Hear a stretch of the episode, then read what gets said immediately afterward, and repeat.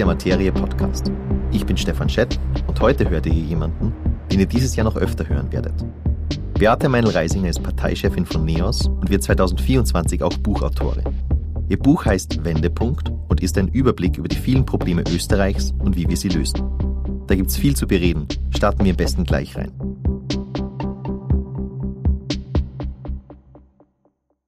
Beate, schön, dass du da bist. Ja, danke für die Einladung. Du startest in das Wahljahr, indem du ein Buch veröffentlichst. Wendepunkte heißt es. Und ich frage mich, warum? Also erstens, was ist da, was ist das taktische Motiv? Glaubst du, dass alle Politiker Bücher lesen? Und zweitens natürlich, worum geht es da? also jetzt warte mal. Zuerst einmal, es heißt Wendepunkt, nicht Wendepunkte. Es sind zwar mehrere Wendepunkte, die ich anspreche, nämlich politische, die, äh, die sein müssen, die passieren müssen oder die stattfinden, egal ob wir es wollen oder nicht wollen. Aber es ist in Einzahl geschrieben, weil ich wirklich glaube, dass wir an einem Wendepunkt stehen in ganz vielen Bereichen. Ich habe dieses Buch nicht aus Taktik geschrieben. Ähm, es passt natürlich ganz gut, dass das jetzt im Wahljahr erscheint, aber es hätte genauso gut auch nie erscheinen können oder früher erscheinen können. Ich wollte tatsächlich unter anderem meine Gedanken einmal gesamthaft sortieren. Das klingt zwar jetzt vielleicht komisch, weil, also ich, ich, man ist ja in der Politik und denkt sich, na ja, ich habe mir die Sachen durchgedacht, ich weiß, was ich sage, ich weiß, was unser Programm ist, ich weiß, wofür ich in die Politik gegangen bin und wofür ich das mache. Aber trotzdem ähm, kommt man da mit der näheren Beschäftigung mit vielen Themen und eben zum Beispiel der Frage, was läuft denn jetzt gerade eigentlich alles schief und wie kriegen wir das wieder hin? Drauf, dass man ähm, nichts weiß. Dass man alles noch einmal in der Essenz durchdenken muss und das hat mir sehr, sehr geholfen. Ich nehme nicht an, dass alle Politikerinnen und Politiker Bücher lesen. Weder schreiben noch hm. lesen. Ich lese tatsächlich viele Bücher ähm, und ich hoffe, dass das Buch gelesen wird, aber es geht mir auch nicht um ein ökonomisches Interesse. Ich verdiene daran auch nichts. Die Einnahmen spende ich an Teach for Austria, so eine Bildungsinitiative, eine ganz tolle. Du fängst das Buch mit deinem eigenen Hintergrund an, also zum Beispiel, wie du erzogen worden bist, wie über Politik geredet worden ist, über, über deine Oma schreibst du da. Und ich frage mich, wie war damals dieses Gefühl, eine Partei zu gründen? Weil du sagst jetzt, es ist für dich aufgeschrieben, was du denkst, was du glaubst. Und es war ja 2012 bei der NEOS-Gründung wahrscheinlich genauso. Ist die Motivation immer nur die gleiche oder hat sich da bei dir was verändert nach über zehn Jahren jetzt eigentlich in der Politik? Naja, nein, es hat sich überhaupt nichts verändert an der Motivation. Im Gegenteil, es ist drängender geworden. Und äh, warum ich das geschrieben habe, sozusagen mein, meine Kindheit und äh, wie ich auch politisiert oder politisch sozialisiert wurde. Und ich bin immer davon überzeugt, dass es so äh, politische Sozialisationspunkte im Leben eines jeden Menschen gibt. Ähm, führt letztendlich alles ganz logischerweise zu Neos. Und das versuche ich klar zu machen, weil ich weiß ja, dass äh, viele Journalistinnen und Journalisten gerne auch das Bild zeichnen, die kommt aus der ÖVP und die hat dann irgendwie quasi Partei gewechselt. Und in meiner Wahrnehmung ähm, war das nicht so. Ich, weder komme ich aus der ÖVP, noch habe ich Partei gewechselt. Ich habe meine Einstellungen nicht verändert. Aber sie sind halt sozusagen im Lauf der Zeit gewachsen, auch in der Priorität. Ich äh, erzähle tatsächlich von meinen Eltern, um zu sagen, dass ich aus einem politischen Haushalt komme, wo viel politisiert wurde, aber keinen parteipolitischen. Also ich habe mit Parteipolitik nichts zu tun gehabt. Auch nicht wie andere, die wahrscheinlich äh, schon äh, in der Sandkiste davon geträumt haben oder so sagt man, Bundeskanzler zu werden oder sowas. In irgendeiner, ähm, keine Ahnung was, äh, Schülervertretung oder auch Hochschülerschaftsvertretung war ich nicht. Aber ich komme aus einem sehr politischen Haushalt und meine Großmütter waren sehr prägend, beide für mich, weil sie beide, das schreibe ich eben auch, Lehrerinnen waren. Zunächst auch gleich im Wiener Gymnasium, Klammer auf, so haben sich meine Eltern kennengelernt, Schulball, Klammer zu. Der eine war dann später Direktorin, aber die haben mich so geprägt, weil sie natürlich für die Zeit, sie sind beide schon gestorben leider, die eine ist 97 geworden, die andere, glaube ich, 93, unglaublich moderne, könnte man sagen, Frauen waren, starke Frauen, also schon Akademikerinnen, haben ihren eigenen äh, also Beruf gehabt und durch das Thema Bildung, also Schule, Lehrerinnen, mir schon auch etwas mitgegeben, weil ich nach wie vor Schülerinnen treffe, es war ein Mädchengymnasium, von meinen äh, Großmüttern, die so oder abgewandelt Sachen sagen, wie wenn ihre Großmutter nicht an mich geglaubt hätte, dann wäre aus mir nichts geworden. So, also deshalb schreibe ich doch drüber. Für mich waren die politischen Sozialisationspunkte dann ähm, sehr stark ähm, innenpolitisch. Das war halt, äh, unterschreibe ich auch, für mich als junger Mensch war weder ÖVP noch SPÖ in irgendeiner Weise interessant. Ich hab, beschreibe das als lauter alte Herren in Lodenmäntel oder Lodensackos. Keine Relate, ja. Ja, also einfach, wie, wie sagt man so schön, ich habe mich nicht abgeholt gefühlt. Und ähm, damals war ja auch die Zeit äh, des Aufstiegs von Jörg Haider. Und ich kann mich schon daran erinnern, dass der anders gesprochen hat. Der hat Sachen angesprochen, die ich auch mir gedacht habe. Und dann ist er aber abgebogen, ganz, ganz falsch. Das wissen wir auch mit seiner äh, bis hin zum Ausländervolksbegehren und antisemitischen Aussagen. Außenpolitisch oder sagen wir mal so, was meine, meine, meine vielleicht auch liberale ähm, Einstellung geprägt hat, war natürlich ganz stark der Fall der Berliner Mauer, der Fall des Eisernen Vorhangs. Also ich habe das halt erlebt. Wien am Rande Europas, fast ein paar Kilometer und dann bist du an einem Stacheldrahtzaun und dann ist es aus. Das ist schon unglaublich prägend gewesen. Und da gibt es auch ein paar andere Erlebnisse. Auf jeden Fall dieser Gedanke der Freiheit, äh, des zusammenwachsenden Europas, auch der Beitritt Österreichs zur Europäischen Union war für mich ganz, ganz wichtig aber auch dieses Durchlüften Österreichs von diesem Proporz der beiden ähm, alten Parteien, äh, also das habe ich schon als notwendig erachtet. Meine erste Wahl war dann auch das Liberale Forum. Also bei der ersten Wahl, bei der ich wählen durfte, habe ich das Liberale Forum gewählt. Du hast angesprochen, dass du oft so als ÖVP-Lerin bis ÖVP-Umfeld zumindest beschrieben wirst. Und du hast ja auch, ich hoffe, ich bin da jetzt richtig informiert, ich habe das nicht im Vorfeld genau geschaut, aber in irgendeiner Form mit Ottmar Karas zusammengearbeitet. Ja, ja also ich habe für ÖVP-Politiker gearbeitet. Ich habe für Ottmar Karas, also ich ich wollte unbedingt in Brüssel arbeiten und das war dann möglich. Äh, ich habe einen Master in European Studies gemacht ich wollte mir dieses gemeinsame Europa nicht nur bereisen mit Interrail, was eh auch schön war und super, aber ich wollte es mir erarbeiten. Ich wollte einfach in Brüssel arbeiten. Das war irgendwie ein Ziel und habe dann einen Master in European Studies gemacht nach dem Jurastudium und äh, dann ein Trainee-Programm, über das ich dann nach Brüssel gegangen bin, zunächst in der Kommission war und dann war ich im Europäischen Parlament bei Ottmar Karas Assistentin, so ungefähr zwei Jahre lang, oder eineinhalb Jahre lang. Eine super Zeit, muss ich sagen. Bin dann wieder zurück, hatte ein Stück weit den Stempel, hm? mhm. Wirtschaftskammer, Karas und konnte dann ähm, andocken in der damaligen Regierung Gusenbauer bei der Staatssekretärin Christine Marek und habe für Vereinbarkeit Familie und Beruf und Frauen, ähm, Frauen in der Arbeitswelt oder ähm, für diese Themen gearbeitet später auch Familienpolitik. Und das war auch eine super Zeit und ich schätze beide Politikerinnen und Politiker sehr immer noch und fühle mich ihnen auch sehr verbunden.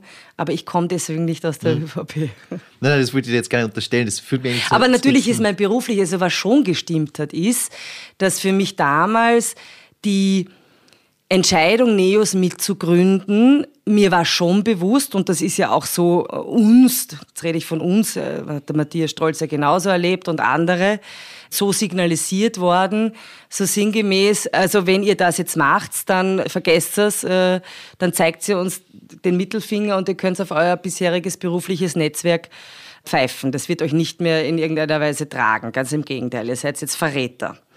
Ein Sprung äh, nicht nur in ein kaltes Wasser, sondern einen Sprung auch äh, ohne Sicherheitsnetz, mhm. das wir damals eingegangen sind, aus tiefer Überzeugung, dass einfach dieses alte Parteiensystem nicht mehr die Lösungen bietet, die die Menschen aber brauchen, um in eine gute Zukunft zu gehen. Ganz, ganz stark damals wie heute getrieben aus der Sichtweise, weil wir, also jetzt spreche ich von wir, auch Matthias, ich aber auch äh, Kinder bekommen haben, jetzt mhm. haben und sagen, also äh, eine Politik, die immer nur kurzsichtig auf den nächsten Wahltag schaut und nicht die nötigen Reformen bringt, in Bezug auf Generationengerechtigkeit, Bildungschancen, überhaupt Chancen auf ein selbstbestimmtes, gelungenes äh, Leben, ökologische Nachhaltigkeit, äh, wirtschaftliche Nachhaltigkeit. Das sehen wir äh, als dringend notwendig und daher äh, ist das immer noch ein ganz starker Antrieb gewesen. Ja, und das haben wir damals gemacht und der Rest ist dann ein bisschen Geschichte. Und es hat sich nichts verändert, es ist nur drängender geworden. Es gibt ein ganz banales Beispiel. Wir haben uns von Anfang an als proeuropäische Partei definiert. Das Europathema habe ich auch ganz am Anfang ganz stark mitgearbeitet, weil ich natürlich da auch eine, eine Leidenschaft und auch Expertise ähm, hatte und habe. Aber wir hätten uns nie gedacht, dass wir da jetzt stehen, zehn Jahre später, und sagen, puh, also bei der nächsten Wahl geht es ans Eingemachte. Wir wissen nicht, ob das nicht der Kipppunkt erreicht ist und die Nationalisten und Populisten uns dieses gemeinsame Europa in die Luft schießen. Und das kann passieren. Ja, deswegen finde ich es so interessant, ob sich die Motivation geändert hat, weil im Buch schreibst du viel über die Gefahr durch Autoritäre. Also ob das jetzt in Österreich die FPÖ ist, du schreibst viel über Russland, du erwähnst auch China. Und Trump, ja, Orban. Genau. Und damals, 2013 beim Antritt, war es aber mehr Transparenz, Freundelwirtschaft, Bildungsreform. Damals war das doch eine naja, andere Weltordnung, also das oder? stimmt. Es ist so, dieses alte Parteiensystem funktioniert nicht mehr. Das liefert nicht die Antworten. Und das ist jetzt nicht in Österreich ein alleiniges Problem. Damit stehen wir nicht alleine da. Erstens einmal sind diese, sind diese Typen von Volksparteien mit ihren Mitgliedern und ich von der Wiege, du wirst bei uns Mitglied und wir versorgen dich mit Job, mit Wohnung, mit Kontakten, mit, äh, also alles, was halt äh, Gott sei Dank heutzutage auch unter Freudalwirtschaft richtigerweise diskutiert wird, obwohl ich immer noch finde, dass Freundalwirtschaft ein bisschen ein österreichischer mhm. Euphemismus ist. Das klingt so was nach, was nach Netten, in Wirklichkeit ist es äh, Korruption. Die liefern diese Antworten nicht mehr, weil sie es auch nicht mehr können, weil auch politisches Engagement heutzutage nicht mehr so in diesen Parteien stattfindet. Es findet statt, aber außerhalb. Und gleichzeitig aber, und das stimmt, das ist drängender geworden, erleben wir einen Umstieg auf, manche nennen das Stimmungsdemokratie, andere nennen das äh, die Spin-Dictators, habe ich jetzt gerade ein Buch gekauft. Das heißt, eine Politik, die auf der Welle des Populismus, in den meisten Fällen Rechtspopulismus heutzutage, und auch teilweise Extremismus mit Stimmung, mit der Reichweite der sozialen Medien scheinbare Lösungen und Antworten bietet auf dieses Parteiensystem oder dieses politische System, das einfach tot ist. Es ist tot. Es ist die SPÖ tot und die ÖVP tot. Sie leben von den Mitgliedern und Wählerinnen und Wählern, die sie halt immer noch haben, aber in Wirklichkeit ist da nichts Lebendiges mehr dran. Ich glaube, das sieht man ähm, jeden Tag. Und da warne ich davor, dass die auch keine Antworten bieten, sondern ich glaube, dass wir nur durch eine andere Art Politik, ich nenne es ja dann den, ah, jetzt verrate ich aber dann schon viel. jetzt muss man das Buch lesen. Also ich schlage einen Pakt des Vertrauens vor und mit einem ganz anderen Politikverständnis, aber mit Lösungen, äh, nämlich der ganz manifesten Probleme, die da sind. Und die sind sehr wohl auch in ökonomischen Fragen, die sind sehr wohl in Fragen der Aufstiegsmöglichkeit, der Gerechtigkeit, der Chancengerechtigkeit gegeben, dass man nur damit wieder das wieder hinkriegen können. Also in einem Befund stimme ich dazu. Ich sehe nur ein demokratisches Problem dabei, wenn ich jetzt ein FPÖ-Wähler bin, der seit einigen Jahren auf 1, FPÖ TV, diese ganze Bubble da konsumiert, dann glaube ich dir das nicht als ehrliche Politikerin, sondern, keine Ahnung, du kennst die Propaganda ja besser durch deine Social-Media-Kommentare oder so, dann bist du vom World Economic Forum gesteuert oder was auch immer, mhm. aber alles nur keiner, die es ernst meint. Mhm. Wie kriegen wir das wieder hin, dass wir da einen mhm. Teil der Gesellschaft, oder zumindest wäre das meine These, ein bisschen für genau diesen Diskurs über Lösungen, über notwendige, äh, über Probleme, die man angehen muss, dass wir die da verloren haben einfach. Mhm. Ja, ja, verloren haben. Also äh, ich erlebe da schon zwei Dinge. Es gibt eine Welt äh, in den sozialen Medien und es gibt äh, eine Welt tatsächlich, die ist real immer noch, die ist beim Wirten, die ist am Stammtisch, die ist beim Bierzelt, die ist beim Einkaufen, die ist in der Schule mit anderen Eltern.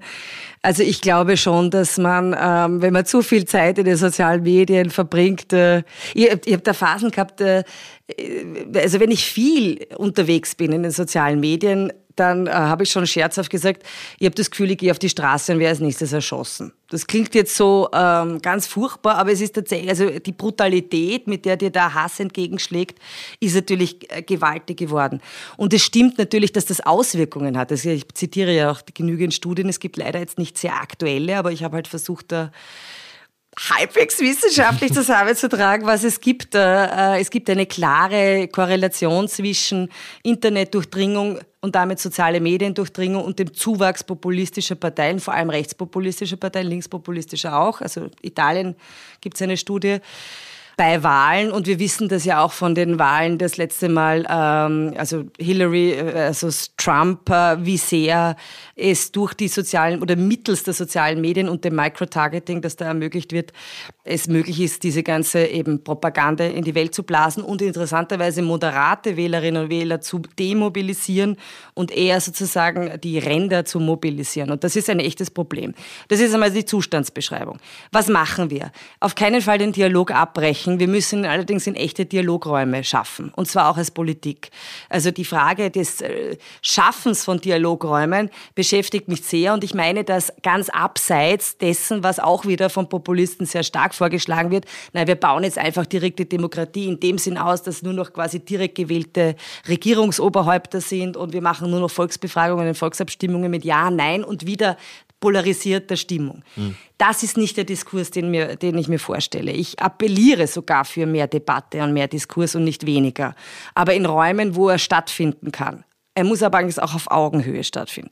Das Zweite ist, ich glaube, wir kriegen ein echtes Problem mit den sozialen Medien. Und das ist einer der Teile, wo ich äh, schon sehr ernsthaft ähm, davor warne, jetzt vordergründig zu sagen, na ja, das ist doch keine liberale Haltung. Wir müssen uns wehren können gegen alles, was wirklich antidemokratische Wirkungen sind. Und wer da blind ist davor, welche Wirkung soziale Medien haben oder welche Effekte, der verschließt die Augen vor dem, was da passiert. Du hast angesprochen, die FPÖ. Wir haben ja auch hier sozusagen staatliche Akteure, die mit gezielten Fake News und Verschwörungstheorien, wie zum Beispiel die bekannten putinschen St. Petersburger Trollfabriken, in einem ungeheuren Ausmaß. Also das, wir reden von ja, Milliarden an Postings, die da passiert sind, mittlerweile unsere Diskurse verschieben und prägen und damit ganz klar destabilisierend wirken. Und ich finde es gut, dass hier die Europäische Union zu Regularien greift. Ich glaube, es muss einen Schritt weitergehen.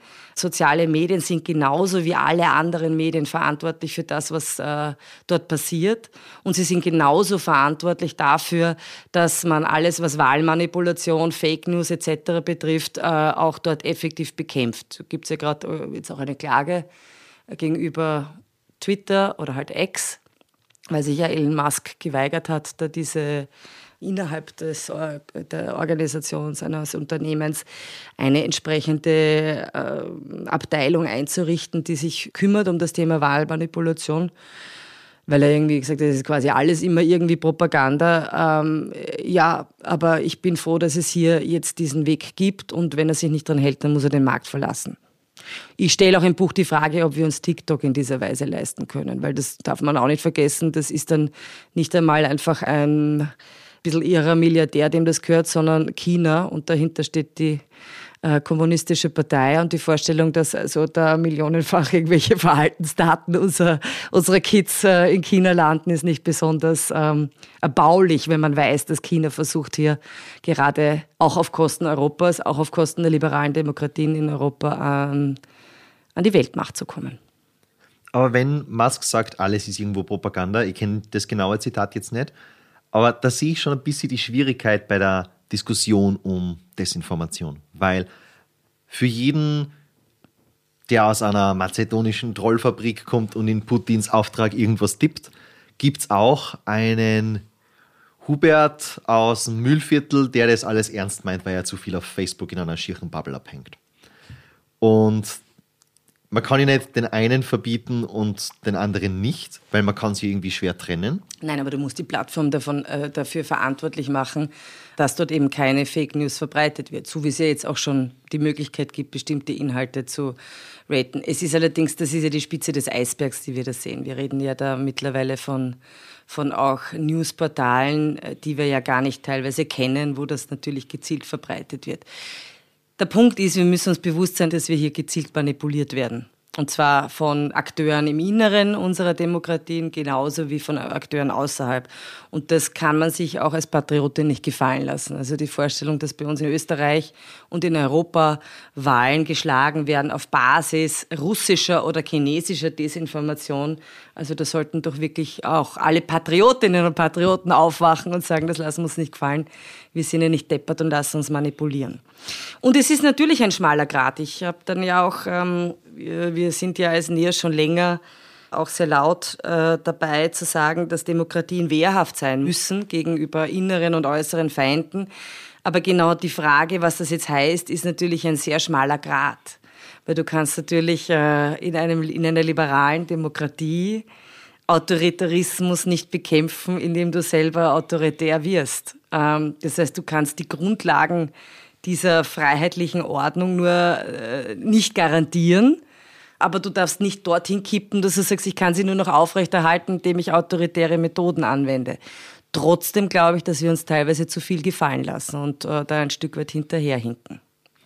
Ist es nicht auch das Problem, dass Liberalismus in viel, also in viele Bereiche zumindest auch ein Abwehrkampf ist, also quasi die wesentlichen Strukturen eines Rechtsstaats. Dinge, die wir mittlerweile für selbstverständlich nehmen. Alles, was wir durch die EU haben zum Beispiel, das ist schon so selbstverständlich, dass ein liberales oder weltoffenes Programm, kann man jetzt auch aus progressiver Richtung denken, wie man es immer labeln will, aber ein Abwehrkampf ist, dass man es uns nicht wegnimmt. Und dass wir deswegen nicht über Zukunftsreformen reden, weil man so arg in diesem Abwehrkampf steckt. Also grundsätzlich glaube ich das nicht. Ich glaube nicht, dass Liberale ähm, deshalb Liberale werden, weil sie in einen Abwehrkampf gehen. Oder so ist nicht mein Ansatz. Also sich an anderen abzuarbeiten und abzugrenzen ist nicht der Grund, warum ich in die Politik gegangen bin. Und eigentlich habe ich keine Lust auf einen Abwehrkampf, muss ich auch einmal sagen. Auch wenn ich davon überzeugt bin, dass wir ihn irgendwann einmal werden führen müssten. Und vielleicht ist jetzt ein ganz guter Zeitpunkt aufzuwachen. Ähm, grundsätzlich treten wir aber immer für etwas ein. Und ja, das ist für den Rechtsstaat, für die liberale Demokratie, für Grund- und Freiheitsrechte, für Marktwirtschaft, für äh, Freiheit auch im Staat, äh, für Chancengerechtigkeit. Aber du hast natürlich recht, es sind gerade auch in letzter Zeit Liberale, also wirklich Liberale, nicht Liberals, wie sie, wie sie in Amerika bezeichnet ja, werden. Europäische Liberale. Europäische Liberale, die sich tatsächlich an die Spitze der Gegenbewegungen setzen und auch setzen können. Also ich schaue jetzt zum Beispiel in die Slowakei, wo äh, Fico äh, gewonnen hat, aber die progressiven Slowensko ist ja unsere Schwesternpartei, sehr nah dran war und es wir alle Daumen gedrückt haben, dass sie äh, Erster werden. Oder aber auch nach Polen, wo ja gezeigt wurde, dass sozusagen in der Mitte aus einem Bündnis von Konservativen in dem Fall und Liberalen es sehr wohl möglich ist, da einen Kontrapunkt zu setzen und die Menschen davon zu überzeugen, dass dem dieser nationalistische und auch teilweise populistische Weg, ein bisschen autoritäre, ein bisschen ist gut, wir haben ja auch immerhin mit Justizreform einiges gemacht, was äh, stark autoritäre Züge hat, ähm, gestoppt werden kann. Es können auch nur die Liberalen sein, es können nicht die Linken sein, weil ich ja in meinem Buch oder auch nicht nur im Buch immer wieder auch betone, dass die äh, einerseits äh, derzeit meiner Meinung nach überhaupt nicht mehr wissen, wofür sie stehen und da in einen progressiven, scheinbar progressiven äh, Vokismus verfallen sind, der nicht liberal ist. Also das ist ja, hat ja nichts mit, mit, mit liberal zu tun und zweitens in ihren extremen Rändern natürlich genauso autoritär. Also. Ist es nicht auch ein Problem, dass der Kulturkampf die Debatte weg von Reformen verschiebt? Also, wie du sagst, Wokismus, dann denke ich mir, ja, wir haben die Grünen als eine linke Partei in der Regierung, aber davon merkt man so gesetzgeberisch zumindest, zumindest in Österreich, noch nichts. Aber wir diskutieren so, ich sage mal so, Geschlechtsdebatten, Transdebatten viel stärker als Bildungsreform, Staatsschulden, solche Dinge. Mhm. Siehst du das auch als Problem? Und wenn ja, ist es in den letzten Jahren schlimmer geworden oder kommt es mir nur so vor? Na, es ist schlimmer geworden und es ist ein Zeichen dieser Debattenunfähigkeit, äh, wie ich sie genannt habe. Da gibt es verschiedene Gründe. Einerseits meines Erachtens eine Ohnmacht dass du ja merkst, dass du viele der drängenden Probleme nicht mehr alleine auf nationalstaatlicher Ebene lösen kannst. Also wenn wir an den Klimawandel denken, ist es völlig ausgeschlossen, dass hier die österreichische Bundesregierung das alleine lösen kann. Klammer auf, wir könnten immerhin unsere eigenen Hausaufgaben machen und wir werden krachend unsere Klimaschutzziele verfehlen. Klammer zu. Okay. Oder Sicherheitsfragen. Oder vielleicht auch die Frage der Wettbewerbsfähigkeit Europas insgesamt in der geopolitischen Lage, in der wir uns befinden mit den USA, mit China, mit Indien als aufstrebender Weltmacht etc. Also das sind ganz viele Fragen, die nicht allein auf nationalstaatlicher Ebene gelöst werden können. Und dann werden Alternativ- oder Scheindebatten oder Anstattdebatten geführt.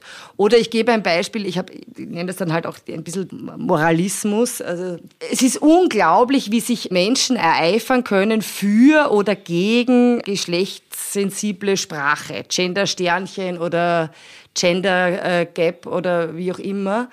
Aber keine Schreibweise ändert irgendetwas am realen Gender Pay Gap beispielsweise, dass Frauen weniger verdienen als Männer oder in einem viel geringeren Ausmaß Pension haben, weil sie in Österreich zu wenig erwerbstätig sind, dass sie dann auch äh, auf eine höhere Pension kommen. Das heißt, das ist eine völlige Scheindebatte, die unglaublich emotionalisiert, die anstelle einer sehr wesentlichen, meiner Meinung nach man kann es Gerechtigkeitsdiskussion nennen, man kann es aber auch ökonomische Frage stellen. Und da gibt es andere Beispiele auch. Also das sind Anstelle-Debatten.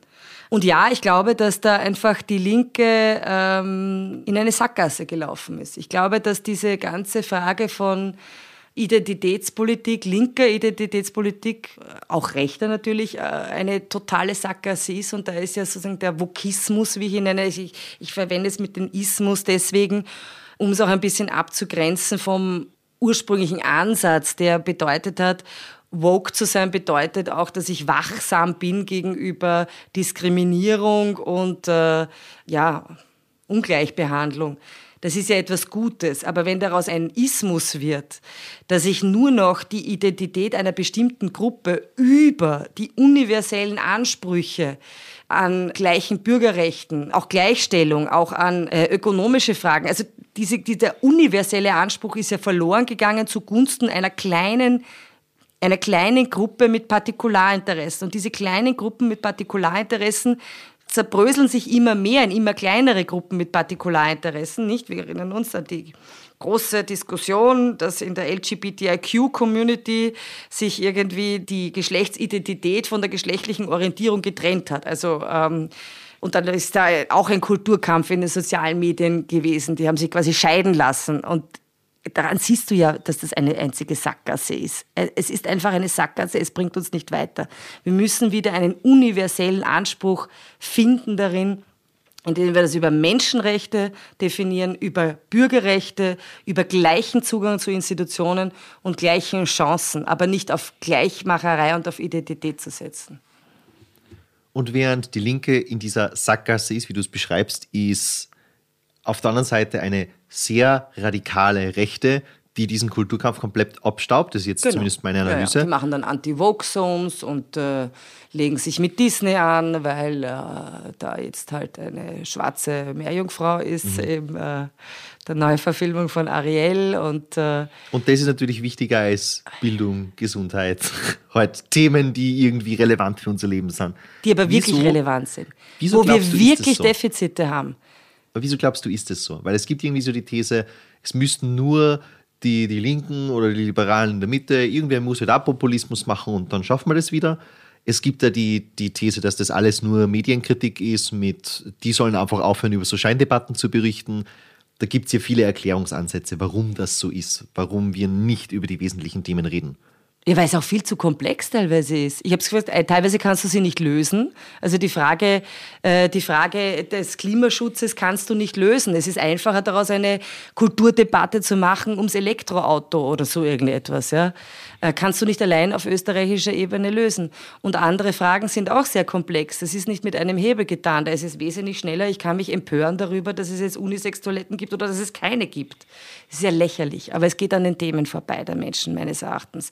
Und mein Argument ist schon auch, dass es zusammenhängt mit einer Mitte, die unter Druck ist. Auch ökonomisch unter Druck. Ich weiß, ähm, viele werden mir auch sagen, aha, sie hat auf äh, das Thema Armut vergessen, habe ich nicht ganz. Ich schreibe auch über Kinderarmut und die Notwendigkeit deshalb ganztägige Schulen äh, mit einem gratis und gesunden, bitte warmen Mittagessen, keinen Burger, zu, geht auch hin und wieder, äh, zur Verfügung zu stellen.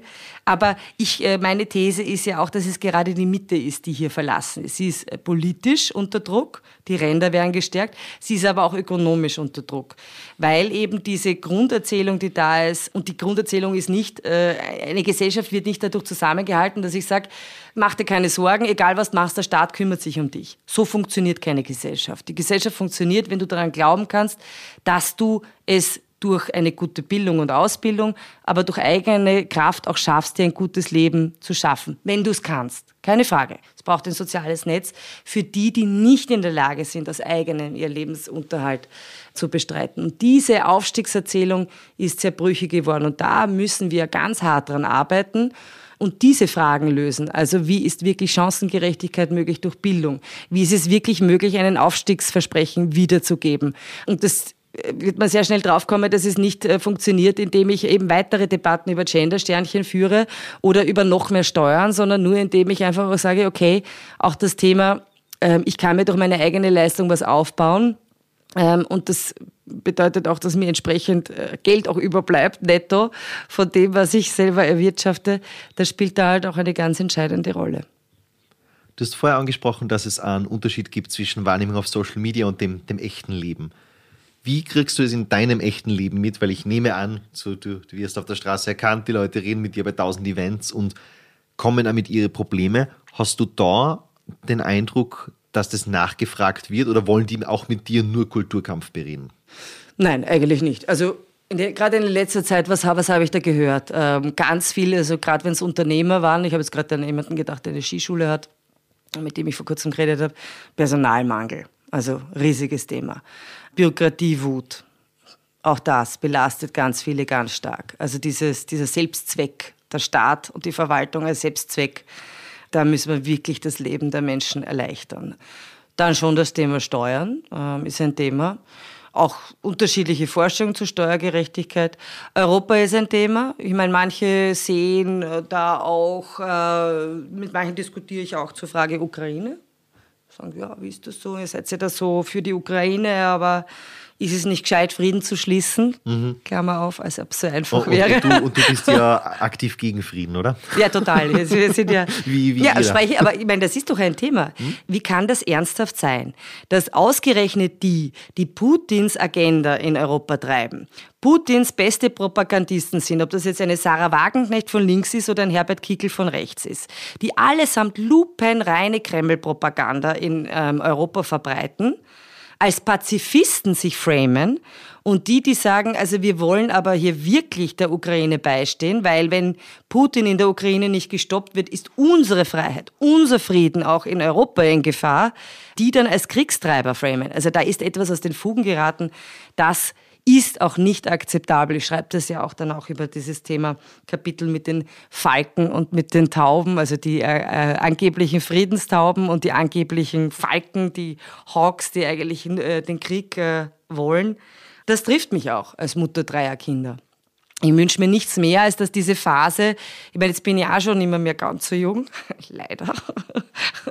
Aber wenn ich mit meinen Eltern rede, ich meine, oder auch mit Helmut Brandstätter, ich meine, Helmut ist, geht jetzt zu dem Zeitpunkt, als wir den Podcast aufnehmen, weiß ich noch nicht, ob er als Spitzenkandidat ins Rennen gehen wird, aber ähm, ich werde ihn, würde ihn dabei unterstützen. Als leidenschaftlicher Europäer in diese Europawahl um dafür zu kämpfen, dass diese, diese Phase des Friedens und der Freiheit, mehr Frieden, mehr Freiheit, auch mehr wirtschaftliche Möglichkeiten, bewahrt bleibt für seine Kinder und seine Enkelkinder.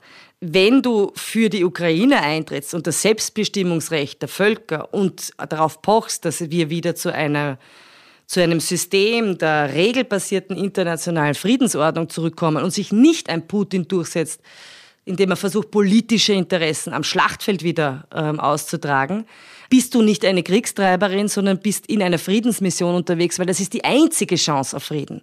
Wenn wieder das Recht des Stärkeren gilt und nicht die Stärke des Rechts, dann haben wir bald als kleines Land, das Österreich nun mal ist, ein ganz großes Problem und sicherlich keinen dauerhaften Frieden.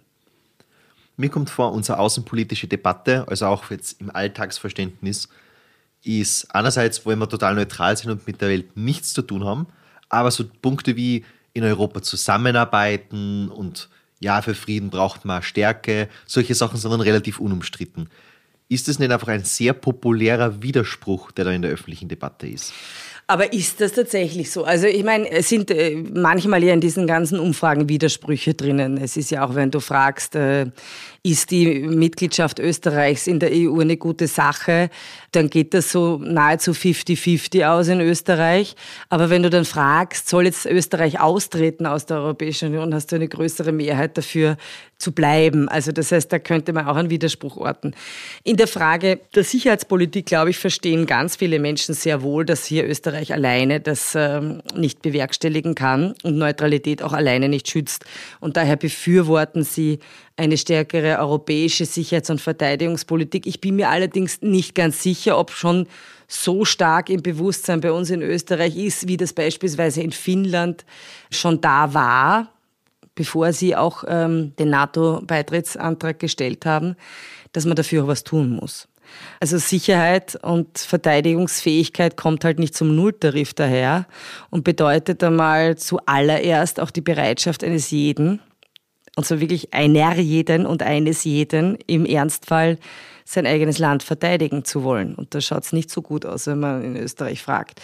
Aber ich glaube, es ist sehr notwendig, darüber zu reden. Nicht, weil, äh, ich da Angst schüren will, aber weil ich davon überzeugt bin, dass tatsächlich die Gefahr besteht, dass wenn Putin sich durchsetzt, und das ist ja nicht nur in der Ukraine, es führt ja Krieg schon länger gegen Europa, hybrid halt, teilweise mit Hackerangriffen, teilweise mit seinen Desinformationskampagnen, teilweise mit ein bisschen Zündeln am Balkan, mit seinen äh, auch äh, durchaus, ähm, ja, sagen wir, was ist, Unterstützern, die er hat innerhalb ähm, Europas, ähm, Verbündeten, eine Destabilisierung dass äh, durchaus die Gefahr besteht, dass der Krieg auch wieder nach Europa zurückkehrt, wenn er sich durchsetzt. Weil man muss ihnen bisweilen ein bisschen zuhören. Diktatoren sagen eigentlich ziemlich genau, was sie wollen.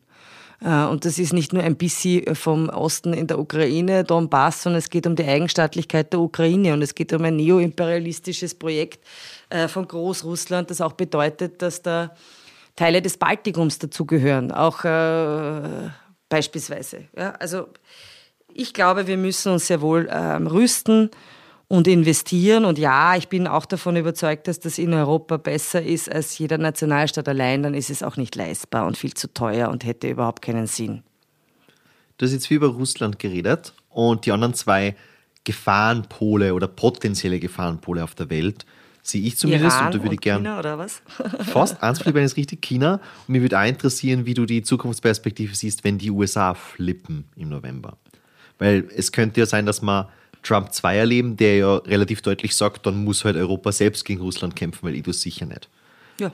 Ich meine, es sollte ja uns alle wachrütteln. Er hat ja, ja auch sollte. schon gesagt, das letzte Mal, als er Präsident war, dass diese NATO so nichts bringt, die Europäer zu wenig tun und dass sein Fokus China ist. Also es ist ja in dem Fall jetzt für Europa ein Glücksfall, äh, dass Biden Präsident ist und sich so stark zur transatlantischen Partnerschaft bekennt. Mit Trump wäre das vorbei.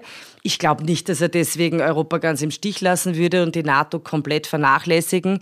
Aber ich sage es jetzt einmal anders. Ich meine, was ist denn eigentlich mit unserem Selbstbewusstsein los? Ich meine, Herrgott nochmal, wir sind Europa, wir haben so unglaublich, wir haben ganz Furchtbares gemacht im Lauf der Geschichte. Wir haben Weltkriege vom Zaun gebrochen. Der Holocaust ist auf europäischem Boden passiert. Das Schlimmste, was man sich vorstellen kann. Aber wir haben auf diesem blutigen Boden auch sehr viel gelernt.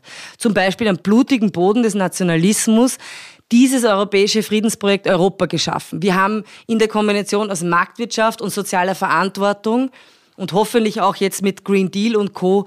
der Ökologie ein Modell einer ökosozialen Marktwirtschaft, das enorm toll ist.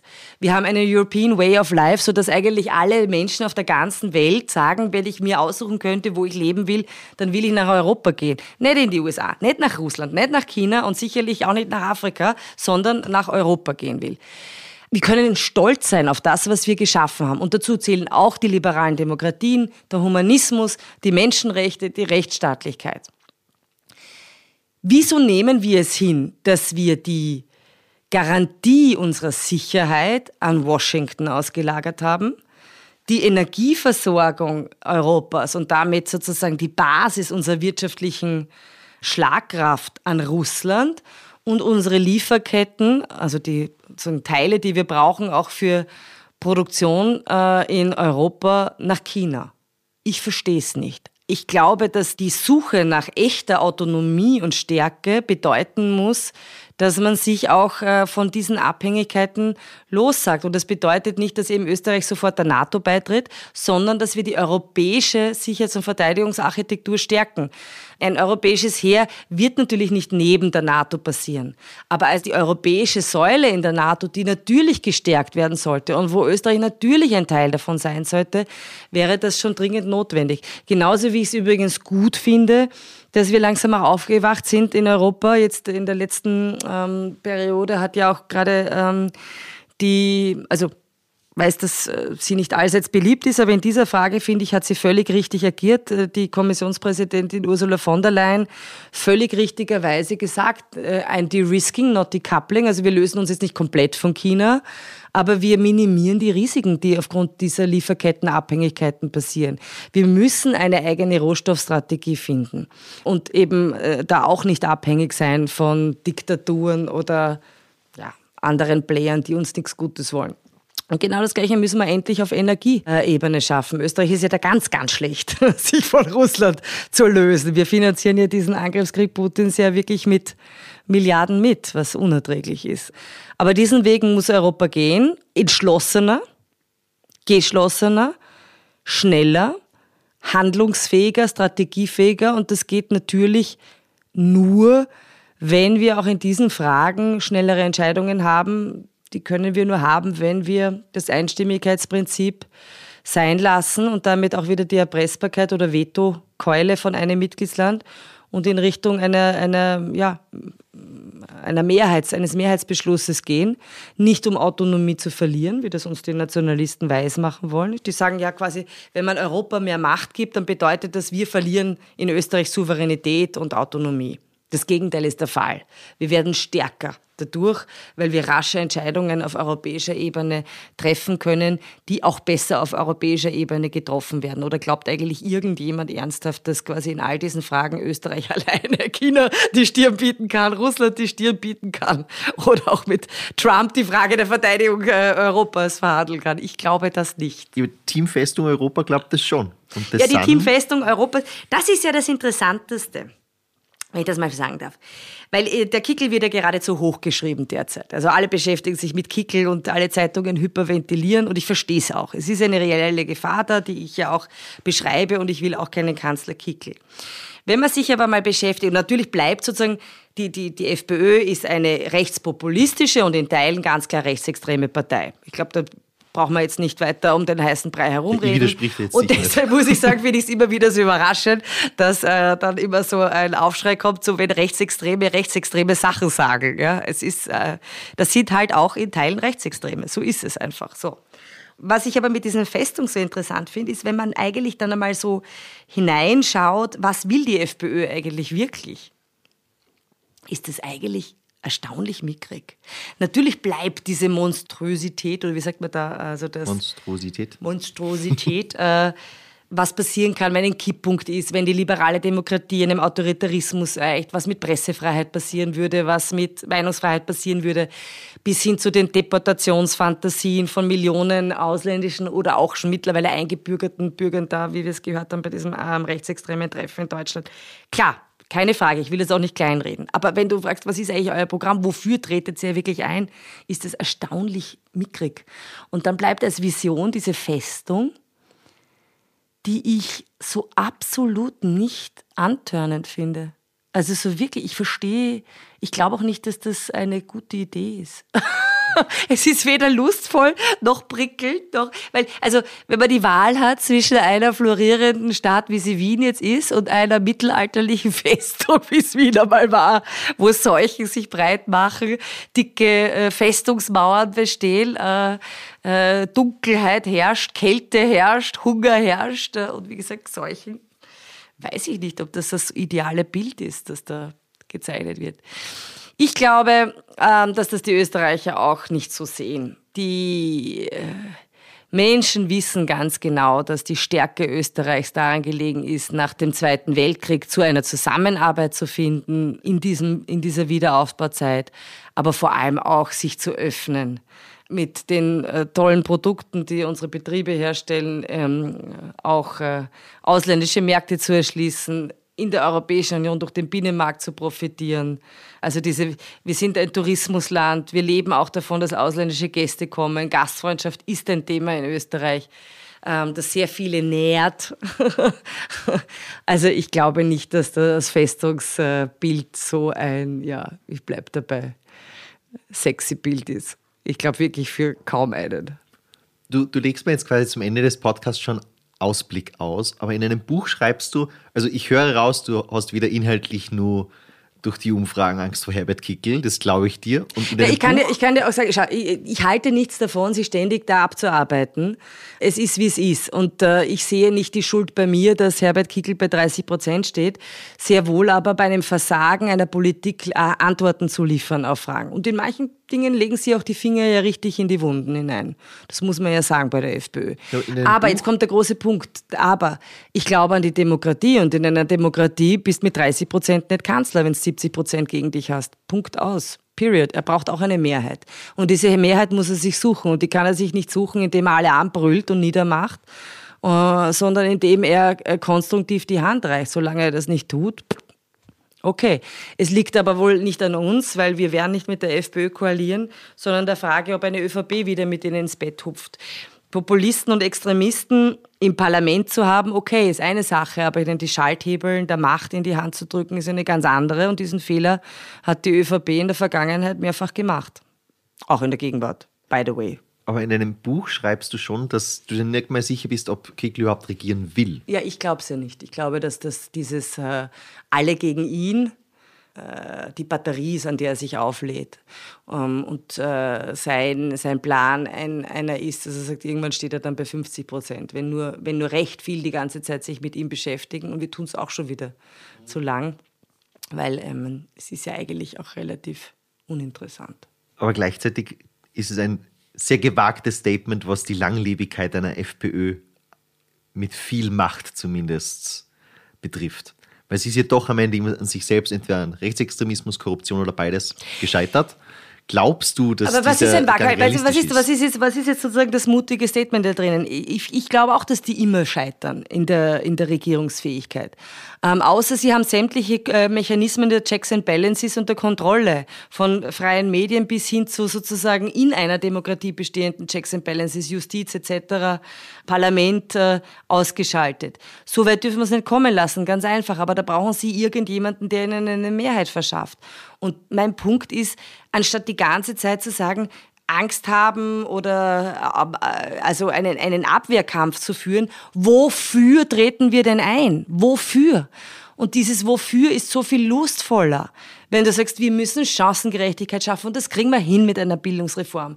Einen neuen Generationenvertrag zwischen Jung und Alt, weil der Alte funktioniert nicht mehr. Da gibt's kein Vertrauen mehr und das ist brüchig geworden. Das kriegen wir aber hin. Mehr Gerechtigkeit in vielen Bereichen, das kriegen wir hin. Ähm, eine Stärkung des Rechtsstaats, indem wir Unabhängigkeit der Justiz fördern, mehr Transparenz schaffen, schärfere Antikorruptionsbestimmungen, kriegen wir hin. Aber auch damit wir das Aufstiegsversprechen wiedergeben, indem wir endlich einmal den Staat in seiner Gier immer mehr auszugeben, auch Einhalt gebieten und sagen, lassen wir den Menschen einfach wieder mehr in der Tasche, damit sie sich was aufbauen können. Das ist genau, ich meine, das sind jetzt nur ein paar Punkte, aber ich mag nicht die ganze Zeit mich beschäftigen, was andere machen, sondern ich will sagen, was ich eigentlich vorhab.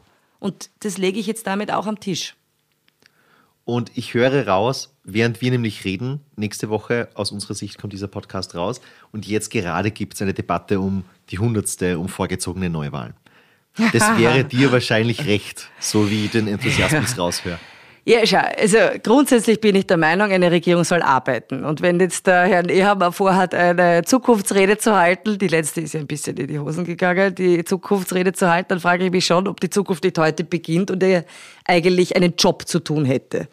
In diesem Zusammenhang finde ich es immer wahnsinnig köstlich, wenn die ÖVP beginnt, ähm, Entlastungs, äh, also zu, zu versprechen. Also jetzt beginnt die Diskussion vielleicht ja auch zu den Lohnnebenkosten und eigentlich seit äh, fast 40 Jahren bewiesen hat, dass sie einfach es nicht können und wirtschaftspolitisch ja, Österreich in die Lage jetzt auch hineingeritten haben, in das ist.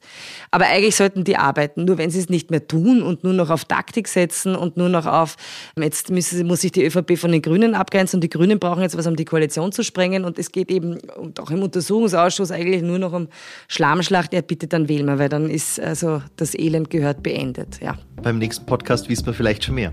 Danke, dass du da warst. Sehr gerne. Danke.